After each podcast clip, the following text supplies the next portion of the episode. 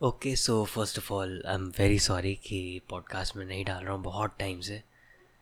And I believe कुछ time के लिए और तुम्हें सहना पड़ेगा थोड़ा सा बिकॉज़ फ्रॉम नेक्स्ट वेनसडे मैं पॉडकास्ट को वापस चालू करने वाला हूँ।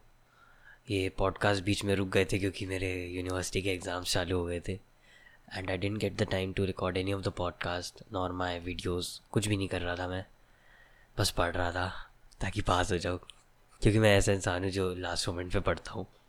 सो या नेक्स्ट वेडनेसडे से पॉडकास्ट वापस लाइव होने वाले हैं। एंड आई बिलीव तुम एक नया राम को देखोगे जो एग्ज़ाम्स के बाद थोड़ा स्ट्रेस फ्री सिचुएशन में है। एंड तब तक के लिए stay safe take care and bye bye